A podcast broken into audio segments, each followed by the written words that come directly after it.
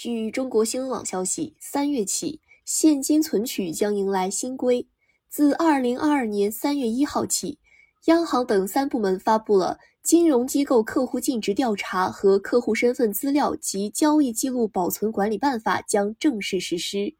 办法规定，商业银行、农村合作银行、农村信用合作社、城镇银行等金融机构为自然人客户办理人民币单笔五万元以上或者外币等值一万元美金以上现金存取服务的，应当识别并核实客户身份，了解并登记资金的来源或者用途。随后，个人存取现金超五万元需登记资金来源登上了热搜微博，引发关注。为什么要出台这样的办法？一言以蔽之，是为了反洗钱。有关部门负责人在回答记者提问时指出，近年来随着金融产品和业务模式发生变化，金融行业反洗钱工作出现了一些新挑战。为提升我国洗钱和恐怖融资风险防范能力，需要通过制定办法进一步完善反洗钱监管制度，加强反洗钱监管。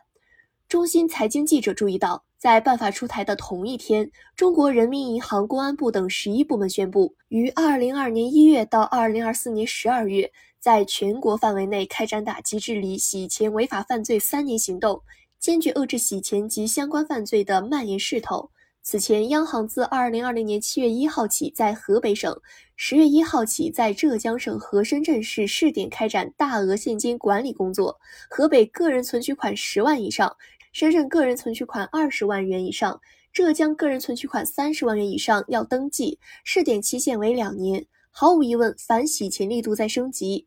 招联金融首席研究员董希淼向中新财经表示，现金具有匿名、不可追踪等特点，大额现金往往被利用来进行洗钱、逃漏税等不法行为，危害国家经济金融秩序。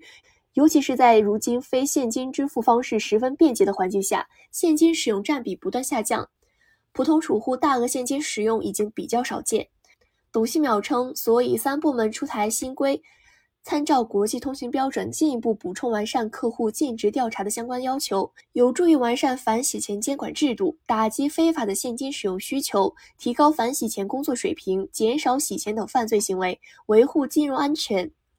董希淼认为，新办法对于普通用户来说影响并不大。首先，个人存取五万元现金的情况真的不多了。移动支付及试点中的数字人民币等多元化的非现金支付方式，已经可以满足人们日常的生活所需，不必非要使用现金。其次，就算是需要存取五万元以上现金，目前只是要多填写一份大额现金业务表，取款要勾选用途，存款要勾选来源，未要求出具证明材料，对存取款便利程度影响很小。